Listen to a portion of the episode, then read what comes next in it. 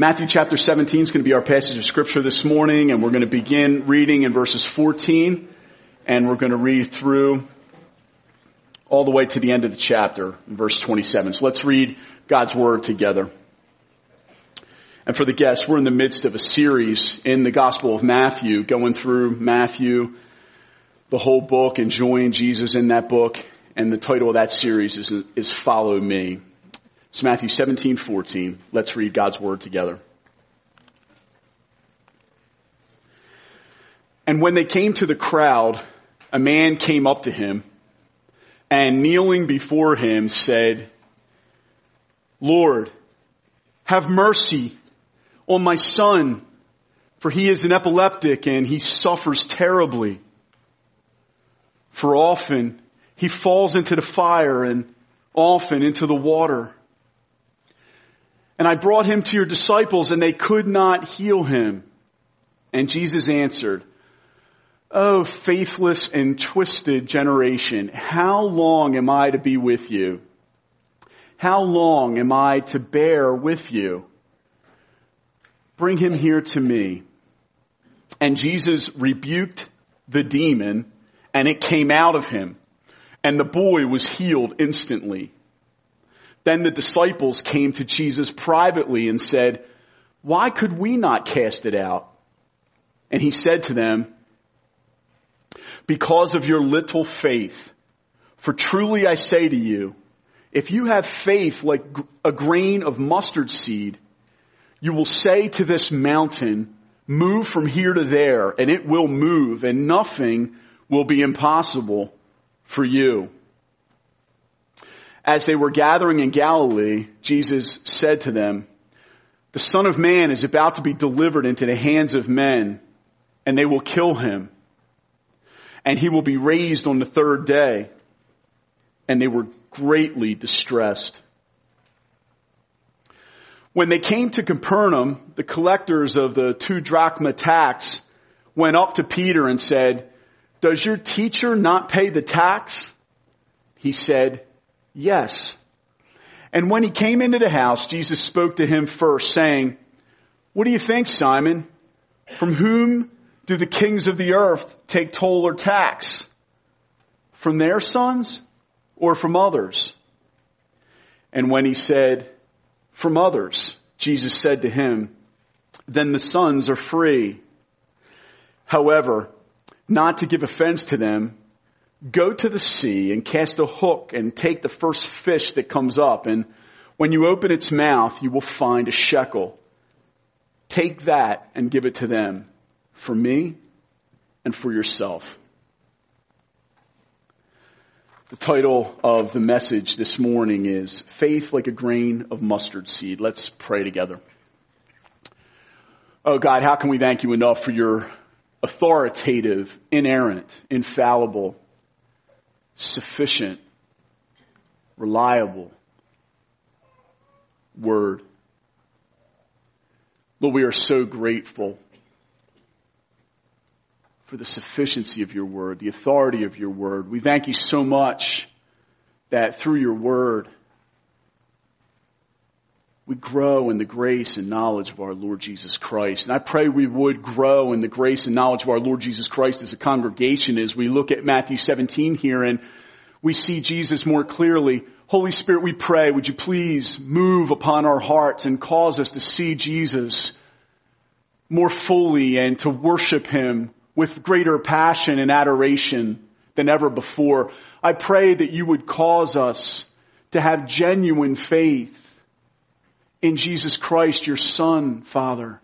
That we would believe in His sacrifice on the cross for our sins and be saved, and we would believe in His resurrection from the dead and be saved. Lord, I, I ask that you would grant faith unto those who have not believed in you in this room, that they might be saved this morning. And I pray for those who already are saved and who have repented of their sins and trusted in you, Jesus. I pray that you would strengthen their faith, deepen their faith, and we ask all these things in your name. Amen. Amen. The, the context of this passage here is right after the passage from last week in the, the transfiguration when Jesus was transfigured before them on the mountain and the disciples, Peter, James, and John saw Jesus in his heavenly glory. It's, it's, it's marvelous to look at and then they come down the mountain and they really come down from that mountain high experience and they immediately experience the effects of the fall as they come down the mountain there in verse 14 and we see that here right beginning in verse 14. We're going to look at three points this morning. The first is genuine faith. Genuine faith. Secondly, amazing love. Amazing love. And thirdly, miraculous provision. Miraculous provision. And the big idea from the sermon this morning is going to be that the beloved son of the king sacrificed himself for you and me. The beloved son of the king sacrificed himself for you and me. Let's look at genuine faith in this first section here in this scripture, verse 14. And when they came to the crowd, a man came up to him and kneeling before him said, Lord, have mercy on my son for he's an epileptic and he suffers terribly. These, this story here is in all uh, three gospel accounts of Matthew, Mark, and Luke, and it's lined up exactly as as this passage is. Right after the transfiguration, Jesus encounters this man, and he encounters this this boy who it says from childhood has suffered from epileptic seizures. And in this passage here, we, we know that in this particular situation, that there is a demon involved with this young boy's suffering. The father is so distressed over his son's suffering through the years that he comes to the disciples, and most likely this is all of the disciples except for Peter, James, and John who were up on the mountain. So while they're up on the mountain, most likely this man is talking to the other disciples, and the other disciples are, are seeking to uh, bring healing to this boy, but they could not drive out the demon. They could not drive away this condition. And so the father in great distress is so disturbed over his son's situation and the, the, the peril of it. He literally comes up and he falls on his knees before Jesus, having just come down from the mountain and he says, Lord, have mercy on my son. Have mercy. This word for mercy here is speaking here of please demonstrate sympathy and compassion toward me and toward my son. Have mercy. Take sympathy and have compassion on me and my son for he's an epileptic and he suffers terribly. Any father wants to see his son's suffering or his child's suffering be alleviated and be healed. And the conditions further described for often he falls into the fire and often into the water. In Luke's account of this passage, the, the demon would come upon him and he would convulse violently. And it was really a life-threatening predicament because the demon would drive him into the fire, drive him into the water to try to drown him. And someone had to be a caregiver for this child all the time. This was most likely a very exhausted man kneeling before the Lord. He's a very desperate man, desperate for a solution for his son and his kneeling just shows the desperation he's experiencing as a father. He appeals to Jesus and says, I brought him to your disciples. They could not heal him. And Jesus answered, O faithless and twisted generation, how long am I to be with you? How long am I to bear with you? Bring him here to me. It's sort of a perplexing thing at first to think, why would Jesus speak that way in relation to the disciples not being able to drive out this demon and bring healing to this boy. It seems that most likely these other disciples started to kind of gravitate more and more from a normal walk of faith and a very close walk of faith with Jesus and walking closely and keeping in step with the Spirit began to almost rely upon their abilities that Jesus had previously given to them to drive out demons and heal the sick almost to start to rely upon it like magic. And they were just walking in sort of a self-sufficiency that really just wasn't dependent upon prayer, wasn't dependent upon prayer and fasting and wasn't really de- desperate and dependent upon God in a way that would drive out this demon. And so when they encountered this great obstacle of this boy who was oppressed and possessed by a demon and in having epileptic seizures seeking to kill him, we see here really the design of Satan for all of us. If Satan could have his way, he would, this is an example of him seeking to destroy and devour God's creation. He hates us. He hates our faith. He is the one behind tempting man into sin and through that the fall comes and through the fall comes sickness and disease and demon possession and Jesus comes and brings and redeems the world out from the fall and we'll fully experience that when Jesus returns with great power and might and we experience the redemption of all things. But here as Jesus is bringing in the kingdom under the new covenant, we see Jesus come in great power and he gives power to the disciples, but he calls for his people to walk in close faith with him with a dependent prayer spirit about them. This you might notice here in verses 20 and 21 and 22, if you look down in your Bibles there, if you have an ESV, which I'm reading the ES, out of the ESV version, you'll see that it goes from verse 20 to 22, and there's a reference in 21 that isn't in the uh, most reliable manuscripts, Greek manuscripts originally, verse 21, which was included in some versions, but in this version here has been excluded is that this kind can only be driven out through prayer and fasting. Now it's important to note that in the other gospel account in Mark that this kind can only be driven out by prayer is in the original manuscripts and they think that this might have been added later in the Matthews, but the most original, most reliable manuscripts do not have Matthew 1721 in them and so that's noted here by it being removed from this version. But we know that Jesus did in fact say this kind can only be driven out by prayer. It seems that the word fasting wasn't a part of the original manuscripts in this case, though fasting is a wonderful spiritual discipline and one that's commended many other times in scripture. So that'll help you understand. If you ever see something like that in your Bible where there's a verse missing, and often if you look down in the comments, you'll see that a, a wonderful apt description of, of why it was uh, taken why it was taken out. It was most likely not a part of the original, most reliable Greek manuscripts, and and, uh, and it was faithfully done. But here we see that what takes place is that when Jesus says this kind can only come out through prayer, it's sort of a dependent prayer, a persistent prayer, a, a prayer of faith. It's not just kind of a self-sufficient walking and just, okay, come on out of him. And, and, and the disciples were meeting greater opposition in this case than maybe they had previously and they were perplexed why they couldn't drive the demon out, and Jesus answered them. At first, he just expresses a sort of a sighing expression in verse 17. Oh, faithless and twisted generation, how long am I to be with you? How long am I to bear with you? Bring him here to me. And then Jesus, we see here, Jesus, the Son of God, the second person of the Trinity, we see his absolute power over demons and deep diseases. He comes and once again we see his power immediately driving out the forces of darkness. I'm so thankful for that theme in worship today. He rebukes the demon and it comes out of him. The boy was healed instantly. There you go.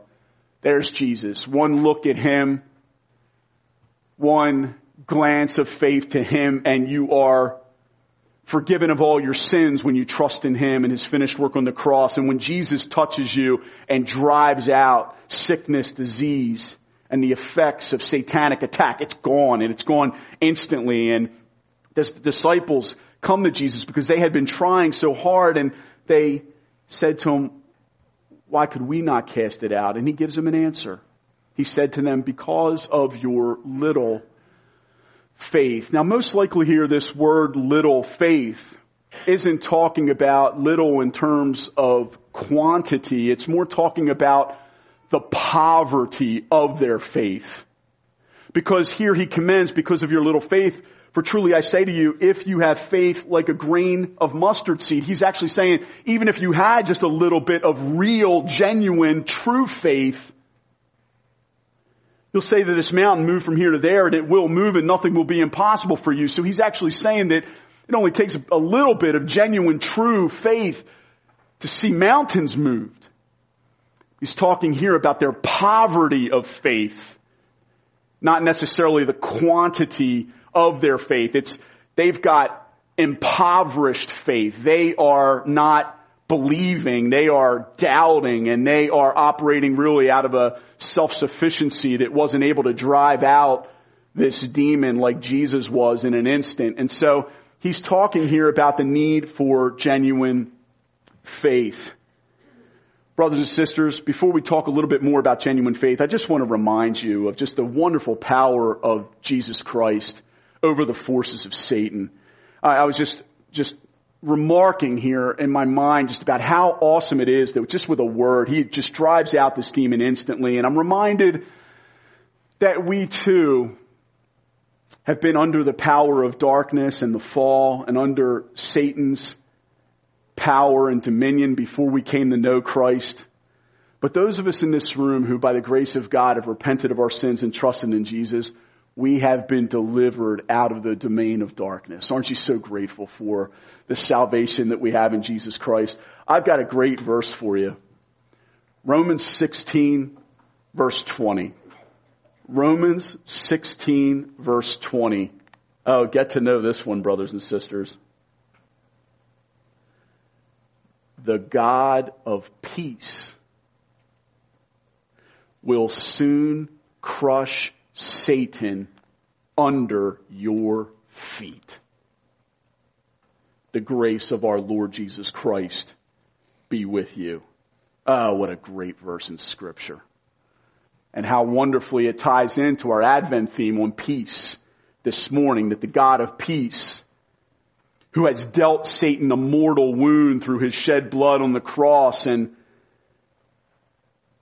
has bound Satan and is plundering his house as we looked at a couple weeks ago when he says and promises, I will build my church and the gates of hell shall not prevail against it. We've got a gate smashing savior who smashes down the gates of hell, mortally wounds Satan through his death and resurrection for our sins, binds up Satan and then plunders his house and takes out from Satan's house and from the dominion of darkness people from every tribe and tongue and nation on the earth. What a glorious description. And as Satan is literally writhing on the ground, still trying to do his worst against God's people and still as a wounded beast bringing much affliction and much darkness with him, we know that even though he'll be set loose toward the very end, we know this promise. You know what his ultimate end is? The God of peace. The apostle Paul under the inspiration of the Holy Spirit in Romans 16:20 says, "The God of peace will soon crush Satan under your feet." So take heart, beloved church, and take heart even as you look at Matthew 17 here with this helpless father and this helpless son and this helpless perverse generation and in the midst of this helpless group of disciples unable to drive him out. Jesus comes and game over. This is the power of Almighty God coming down and driving out what no one else could drive out. And we see his power over sin and Satan and darkness here in this passage.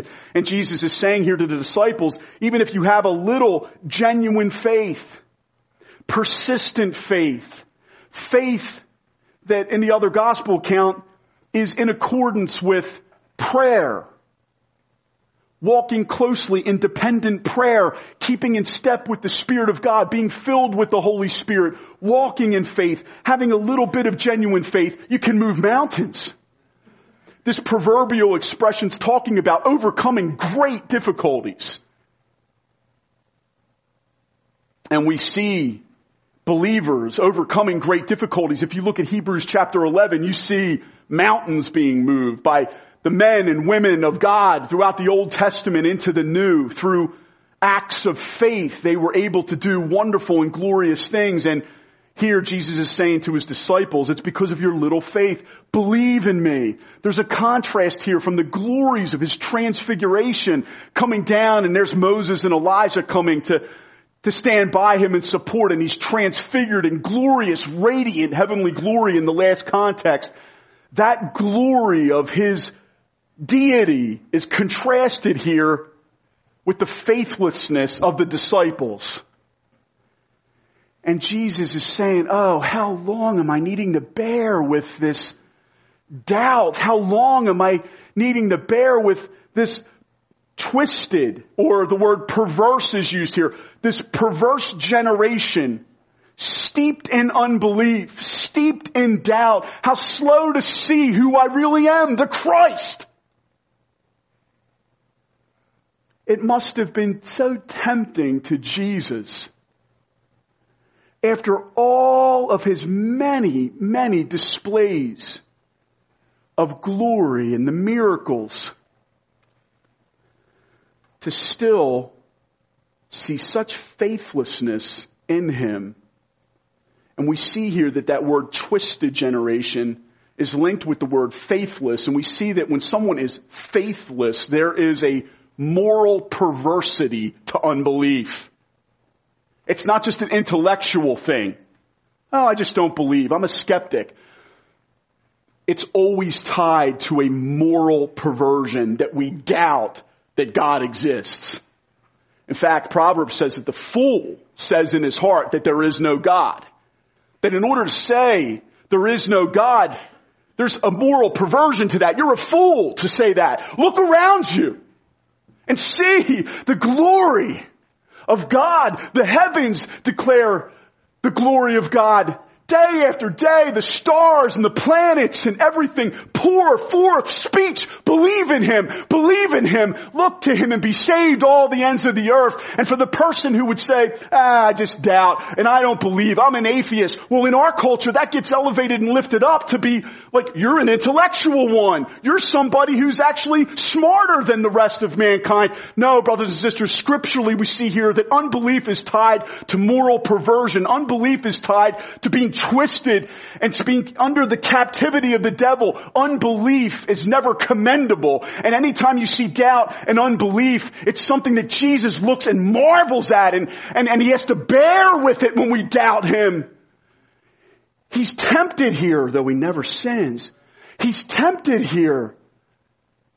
And how much longer is he needing to bear all the way to the cross. His disciples all flee him. Judas betrays him. Peter denies him three times after all that he's done, denies that he even knows Jesus. That's us. But here's the good news. It didn't stop him from going to the cross for him and dying for his sins. And our doubts and our unbelief did not stop. Oh, happy thought. Jesus from delivering us from our helpless condition. Oh, he was not helpless. He comes down and boom, demon healed, demon driven away, boy healed, boy restored to his father. What's so interesting here? You got this theme of father and sons. You got father saying, oh, this is my beloved son in whom I'm well pleased on the mountain. Here you got a helpless father crying out, please heal my son. And Jesus, have mercy, compassion, boom, immediately. The, the boy is healed instantly because he was suffering terribly and Jesus took compassion on him. What's amazing is the Father above has so much more infinite compassion. And yet when it came out for his own precious spotless son to be suffering in agony on the cross, the Father in his great love for you and me did not choose to alleviate his own son's suffering in order that we, by Jesus' wounds, might be healed. Glorious gospel. Glorious Savior. Glorious Father. How could the Father have borne seeing Jesus in such agony in Gethsemane and then all the way through to the cross, watching his, his own beloved Son who was the innocent, spotless one being mocked and spit upon and ridiculed? To watch his son go alone up the hill, the Calvary as, as the disciples all flee from him. All man, strength and support are, are fleeing from the disciples are asleep in Gethsemane. He's got to send the angels to come and strengthen the son of God before he goes up that hill because the next day he's going to be our sin bearer, bearing all of our guilt, bearing the mountain load of sin that is ours on the cross, crying out, my God, my God, Father, why have you forsaken me? Oh, our Heavenly Father was not helpless. And Jesus was not helpless. He could have called and at once legions of angels could have come and ended the whole thing with the cross. He could have vindicated himself. Everybody who spit upon him instantly would have been vaporized and destroyed and sent into the hell that they deserve. But instead, mercy, compassion, Father, forgive them for they know not what they do. That is what He has brought to you. That is what He has brought to me. Brothers and sisters, oh beloved Savior, thank you so much for your sacrifice. Forgive us for our doubting. Forgive us for our unbelief. Pour out, Holy Spirit, genuine faith on us this morning, your church, that we might rise up and see mountains moved for your glory even if we've got just a little pittance of faith the size of a mustard seed, if it's genuine faith, Jesus says, it'll move mountains. Thank God that though he was tempted and though he was much provoked by their unbelief and by our unbelief, it didn't stop Jesus from going to the cross. It didn't stop this son from enduring the full measure of suffering and it didn't stop the father's love from putting his son into, in the midst of enduring this kind of suffering. Nobody came to the father and said, I'm going to show mercy on you, father, and take the suffering away from you watching your son suffer on the cross. No. And even if there was one who could have alleviated it, the father would not have stopped Jesus from suffering the full measure of his wrath for your sins because had he stopped it, every one of us in this room would have gone to hell for eternity had Jesus not died on the cross and had Jesus not rose from the dead. And so you see Jesus in the grave for three days and you see Jesus having been treated in such a fashion, suffering, bleeding and dying a shameful death on the cross, bearing our curse. And the Father on the third day vindicates his son raises him up. And along with that comes the promise that any of us in this room who believe in the death on the cross of Jesus Christ for our sins and in his subsequent resurrection from the grave, if you believe, oh, brothers and sisters, God the Father will justify you. He will declare you righteous. He will give you the robes of Christ's righteousness that he earned with his sinless life. He will wash away all of your sins right now, no matter how dark and how oppressed you are by the forces of hell, no matter how much you are down and discouraged right now, being beat down by Satan himself and discouraged and in despair and thinking there's no way God could ever forgive me of my sins. Oh, no, friend. All of your sins can be forgiven just like mine have been. Trust in Him. Don't stand at a distance any longer. Trust in Him with genuine faith.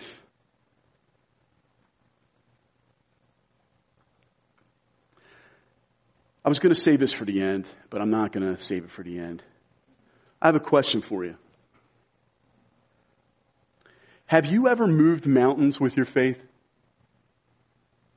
Think about it. Have you? My guess is that most of you believers in this room who just processed that question in your mind would probably say, Oh no, I wish I could. Do you realize that when God opened up your eyes to believe in Jesus and you believed in Him genuinely for the very first time, your faith might have just been like a little tiny fleck, a little mustard seed you might be troubled so much now and still say, man, I doubt so much and I doubt so often, but I do genuinely believe. But like this man in the other gospel accounts, this man cries out and says, Jesus, I, I do believe. Help me overcome my unbelief. I do believe. Help me overcome my unbelief. That's, that's the heart of you, my brothers and sisters. That's my heart. I do believe you, Jesus. Help me overcome my unbelief. Do you realize that God looks down upon your little faith? So plagued and troubled by doubts alongside of it, so plagued by unbelief assaulting it, so plagued by Satan and all of his wicked assaults trying to get you to doubt all the more. He sees that little mustard seed of faith in his son and his finished work on the cross and his resurrection from the dead. And he sees that genuine faith. And guess what he did? The mountain of your sin on your shoulders that would have plunged you down into an eternity in hell forever, and justifiably so, has been moved off of you. It was placed on Jesus the Son. Jesus the Son endured the wrath of God in your place and in mine. And brothers and sisters, the mountain load of your guilt, the mountain load of your sin, the mountain load of the wrath of God that was upon you has been moved. It has been moved by God Himself through the instrument of your faith. And so I ask you again, have you ever moved mountains with your faith? For every true Christian in this room, I want to say to you this. Yes, you have. Yes, you happily have. Genuine faith is not faith in our faith. It's not faith in ourselves. Genuine faith that Jesus is talking about here is not, and please listen carefully to this, this is an important one. Faith is not faith in a desired outcome for your life, a desired circumstance. Believe this and you'll get it. You'll get the circumstance. Faith is not faith in our faith. Faith is not faith in ourselves. Genuine faith is not faith in a desired outcome. Genuine faith is faith in the one true God and Jesus Christ whom he has sent. And when you by the grace of God have genuinely, genuinely believed and trusted in Jesus Christ and his finished work on the cross and his resurrection from the dead, my friend, the mountain's been moved. You are no longer going to hell. You are going to heaven forever. God has done that. He's done that through your faith. All the glory goes to God. None of the glory goes to us because as Ephesians 2, 8 and 9 says, you know the verse, for it's by grace that you are saved through faith. And this is not your own doing. It is the gift of God, not a result of works, so that no one can boast. Friends, we happily say, Jesus, we do not desire to boast. We don't desire at all to boast except in the cross. We don't desire to boast, but let him who boasts boast in the Lord. He who is mighty has done a great thing. He has driven off the darkness. He's driven off the sting of death. He's driven off Satan off your back. He's driven off, if you've believed, all the mountain load of your sin and mine. He's taken it and he has cast it into the sea of forgetfulness. It's gone. As far as the east is from the west, this happily, happy advent. You are forgiven. I am forgiven. The mountain has been moved by our tiny faith that is genuine like a grain of mustard seed. Oh, I'm glad I didn't wait for the end for that. Thank you, Holy Spirit.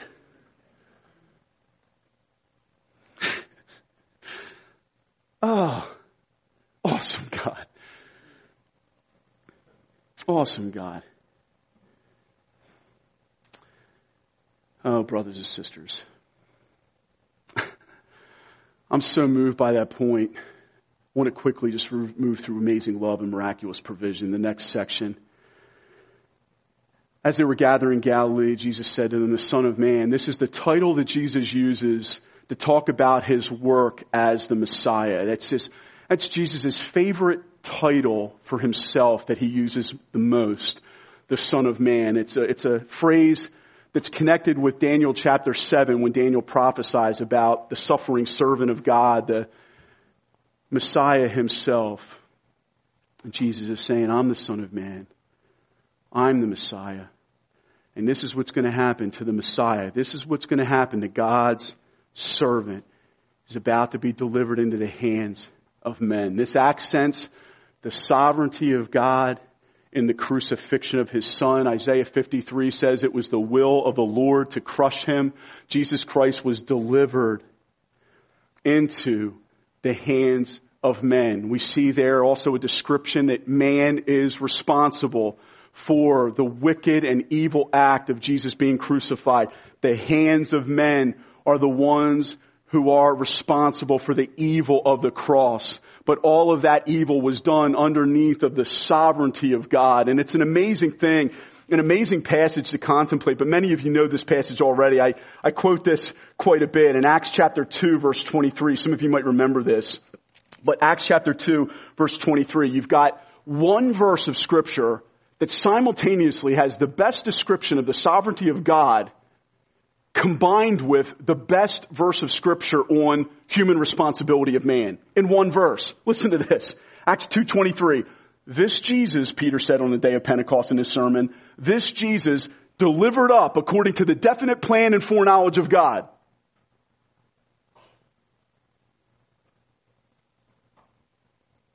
You crucified and killed by the hands of lawless men.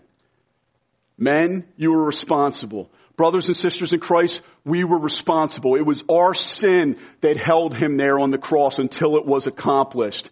His dying breath has brought us life and now we know it is finished as the great hymn says, but we must own our personal responsibility for the cross. John Stott once said, before we see the cross as something done for us, we must see the cross as something done by us. I did this. I was the one responsible for the Son of God hanging up there. And rightly, like the disciples here, they were greatly distressed. Another translation here, they, they were greatly saddened when they thought Jesus prophesying for the second time here in this gospel that he's going to suffer and die. The disciples rightly were disturbed, rightly distressed.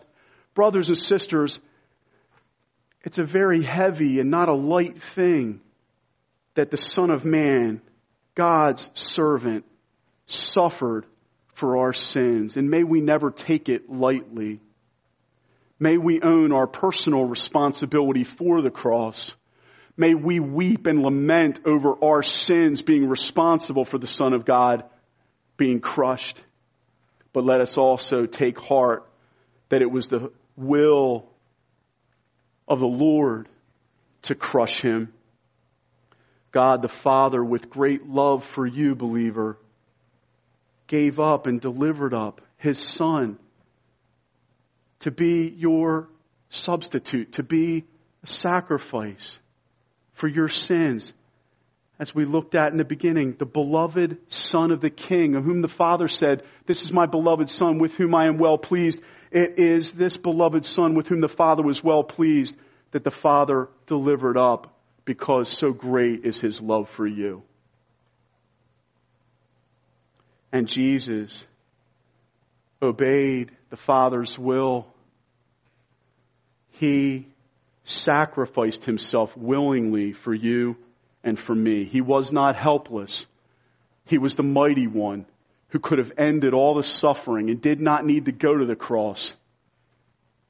But when it came down to, am I going to deliver myself and bring down the legions of angels and save myself from this horror that I've got to endure on the cross? Think about what you would have done. I would have gotten myself out of there. Jesus says, no.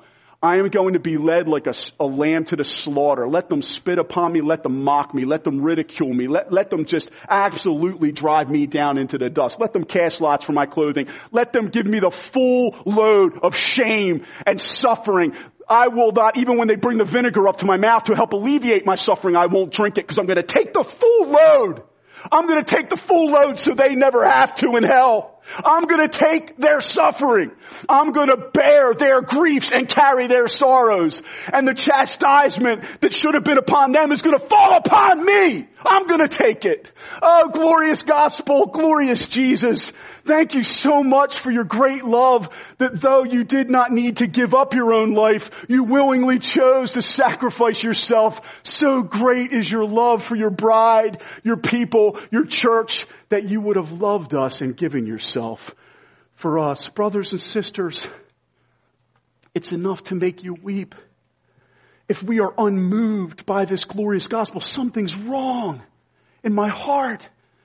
Let us not ever become over familiar with this story. Let us not ever be unaffected, Holy Spirit. Help us to grow in our passion, to grow in our amazement, to grow in our wonder and all at your amazing love that would have hung up there until the last full measure of wrath was completely satisfied and absorbed by you so that there's not one drop, drop of wrath left over for me. Oh, thank you for that total and complete salvation. Thank you for saying it is finished so that we all here who believe know that there's nothing else for us to do except believe and then receive that free gift of God called our salvation. He who is mighty has done a great thing. And he's worthy of our praise. And guess what? He's not in the grave anymore. I love the way Jesus just slips this in here. Yeah, I'm going to be delivered into the hands of men and they will kill him. They're speaking to me. They're going to kill me. They're going to kill the Christ. That's how evil mankind is. That's how wicked we are. This is the most wicked and evil act. It's also the greatest form of suffering that any human being has ever experienced and will ever experience. Jesus did that for you. And he just says, oh, and by the way, uh, don't forget this uh, he will be raised on the third day. The language here is again on the sovereignty of God. There's other descriptions in, where Jesus raises himself, and what we see here is that the Father who gives up and delivers his Son underneath his sovereignty and crushes his Son, it's the will of the Lord. For him to suffer, it's the will of the Lord to crush his own Son. But guess what also the will of the Lord is? He's going to raise his son up from death and his son is going to rise from the grave. His son is going to ascend and sit at his right hand and his son's going to return and bring home gloriously his church, his embattled church, his church that is so besieged by the effects of the fall. Though even Satan does his worst, nothing's going to stop Jesus from taking home his bride. Brothers and sisters, this is glorious gospel, glorious good news. All because Christ died and rose again. Here in these verses in 22 and 23, we get the heart of the gospel. We get the very heart of our faith. Oh, friends, in this happy Advent season, remember the glory and the peace that is yours because God has delivered him up for you. Third point, miraculous provision. This section here is not a passage of scripture that is a description of how to go fishing. Though I love that part of the story. Yeah, uh, Peter, go ahead down to the sea and uh, just cast your hook into the sea. And the first fish you're going to pull up, it's got our taxes. That sounds good, doesn't it? Anybody else like that? this temple tax was a Jewish tax. It was also allowed by the Roman Empire. It wasn't a Roman tax. It was the Jews collecting this tax for temple worship and temple maintenance. Every Jewish male between the ages of 20 and 50 had to pay it. Usually when it was paid, this four drachma coin was uh, paid uh, to pay for the tax of two men at one time. So usually two men would come and bring one coin. Exactly what happens here with Jesus and Peter. And they come and they ask Peter, does Jesus pay taxes? Answer, Peter, yes brothers and sisters, there is an implication there about us being good citizens to pay our taxes. Jesus did that. But that's not exactly what this passage is about either, though there's much to take from that. Uh, this is about Jesus being the Christ. This is about, this is a Christological passage. This is Jesus showing the glory of his deity and his omniscience. You think about this. He says to Peter, uh, Peter, listen, alright, gotta pay the tax.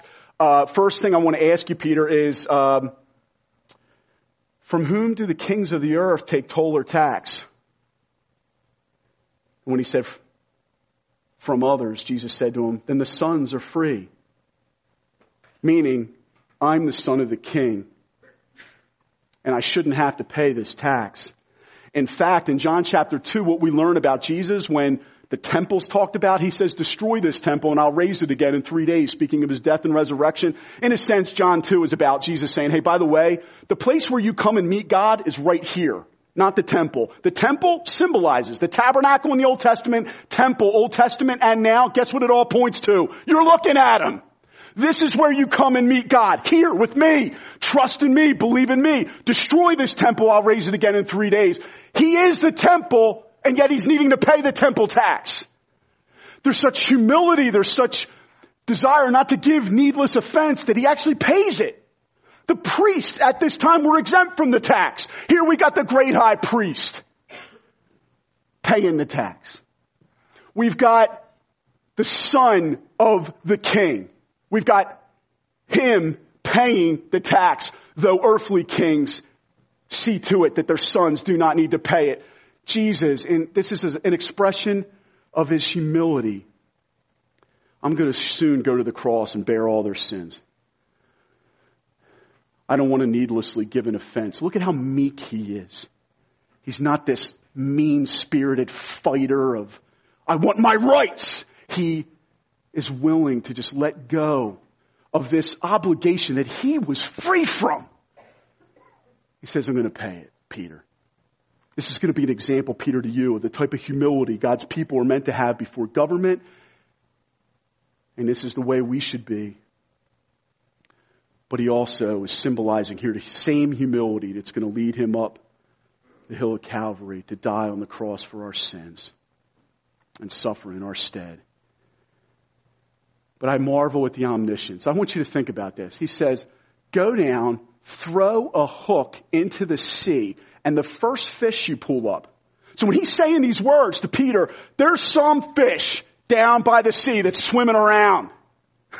Jesus knows he's sovereign over the fish. You see it elsewhere in John 21. He's like, ah, I know you haven't caught anything all night. Listen, why don't you drop the net on the other side? They drop the net on the other side. The whole thing gets filled up with fish. It's like sovereignty over schools of fish. Put them all right in the net, Jesus. Well done sovereignty, power. I mean, you can't help but just delight in the omniscience of God coming out here in the person of the second person of the Trinity. You know, he, he, he veils his glory, he veils his deity, but it comes out in the transfiguration and it comes out here with an expression of knowing, oh yeah, I know the exact fish. Drop the hook in, guess what? There's already a coin in his mouth. Pull him up, open up the mouth, Peter, and uh, there's our taxes.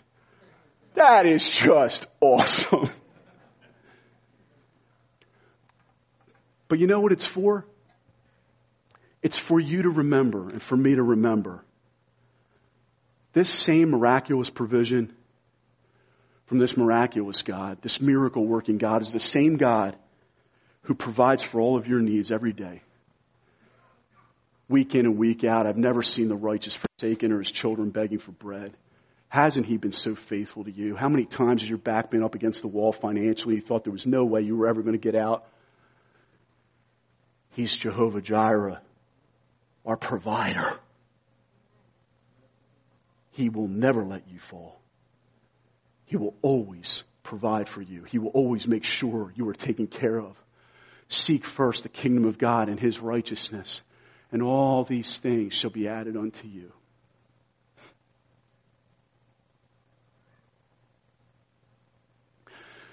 But you know what the greatest provision was? It wasn't a coin for Peter's taxes. It was payment for Peter's sins. The passage where Yahweh is given the title Jehovah Jireh in the Old Testament, do you know what it is? It's when Abraham takes his son up on the hill. And Isaac's like, hey dad, look, where's the sacrifice at? And Abraham says what to him? Son, the Lord will provide. And that father took it to the brink in obedience to God's command, had his son on the altar, Isaac, and right when he goes to strike to bring down the death blow upon his son, the angel comes and stops Abraham from striking down in obedience his son, Isaac. And a ram is provided in the thicket. And Isaac and Abraham get the ram that the Lord has provided and they come and they sacrifice the lamb. The ram. That ram symbolizes Jesus Christ. This father here got down on his knees and begged Jesus to deliver his son from suffering, and God did it. Abraham begged God to provide a substitute for Isaac, and it was provided. But who was there to alleviate your suffering, Father? Who was there to get you out of the agony of watching your son Jesus suffer? When he suffered on the cross in my place and in my brothers and sisters' place, no one Jehovah Jireh, our provider, had no one to provide for him when Christ was hanging up there on the cross. He had to turn because Jesus was so ugly in that moment with my sin and yours on top of him that as R.C. Sproul said, Jesus was the most grotesque creature that God the Father had ever seen in that moment, bearing my sin and your shame and your guilt and the mountain load of sin that you and I had upon Jesus as our sin bearer, as our substitute. He had to forsake his own son. Hear his own son cry out in agony on the cross, my God, my God, why have you forsaken me? You don't think that was hard? Not just for Jesus, but for the Father? So great is the Father's love for you, beloved. So great. Don't forget Romans 5 8, our church verse. God has proven His love for you. If you're ever in doubt of God's love, brothers, don't doubt God's love, sister. Don't doubt God's personal love for you. He gave up His own son. He endured watching His son suffer the most horrific suffering. When your child is suffering, don't you want to alleviate it as fast as possible? Your love for your child does not compare to the love of God the Father for His Son. And yet, so great was His love for you. Marvel at this, that He put His Son up on the cross. He fully punished your sins in the body of His Son so that His Son was suffering the wrath of God in your place so that you don't have to go to hell, but you're going to go to the new heavens and new earth where righteousness dwells and enjoy God forever and enjoy salvation forever. Oh, friends, no one was there to provide for the Heavenly Father an alternative. And no one was there to get Jesus out of his crosswork. And we will adore throughout all of eternity this great miraculous provider, God who has provided for us a blood sacrifice to atone for our sins and to save us from the wrath of God that we deserve. So that right now we can worship Him and praise Him and sing. He who is mighty has done a great thing. Let there be passion. Let there be devotion. Let there be worship. Let there be reverence and awe. Let there be marveling at the majesty of this king who would put his son forward and have him die in our place to save us. He's worthy of our worship, isn't he? Genuine faith, amazing love, miraculous provision from this awesome God. The beloved Son of the King sacrificed himself for you and me. The only appropriate way to close is for us just to worship. And so I'd like to ask Tom and the worship team to come back. Let us sing He who is mighty has done a great thing. And let us thank God, believer, that He has done this for you. Aren't you so happy? Aren't you so thankful that He accepts our little faith because it's genuine faith? And that through that faith, we have been healed. We have been forgiven. We have been cleansed. We have been saved. Almighty God, we worship you now in closing. We just want to tell you how much you mean to us. Thank you so much for loving us like this. What is man? What is man that you're even mindful of him? let alone, Father, that you would give up your own precious son to die for us like this. That you would have sent Jesus down into the manger to come and deliver us out of the darkness. We praise you alongside of Mary. We praise you. He who is mighty has done a great thing. We praise you for your mightiness, Almighty God. We praise you for your power. We praise you, Lord God. Nobody else could have ever delivered us from our sins. Nobody could have ever delivered us out from Satan's grip and power, but you did. And we believe in you with all of our heart. And Lord, I pray, drive the doubts away, drive the dark away, drive the unbelief away, drive it far away, drive away twistedness and perversion that would cause us to doubt you, drive away the accusations of the evil one, drive away the destroyer from our presence. And Lord God, minister, Holy Spirit, your peace unto your people, even as we close in worship, I pray. In Jesus' name. Amen. Let's stand and worship our awesome God. He's awesome indeed, brothers and sisters. Amen. Amen. Let's worship.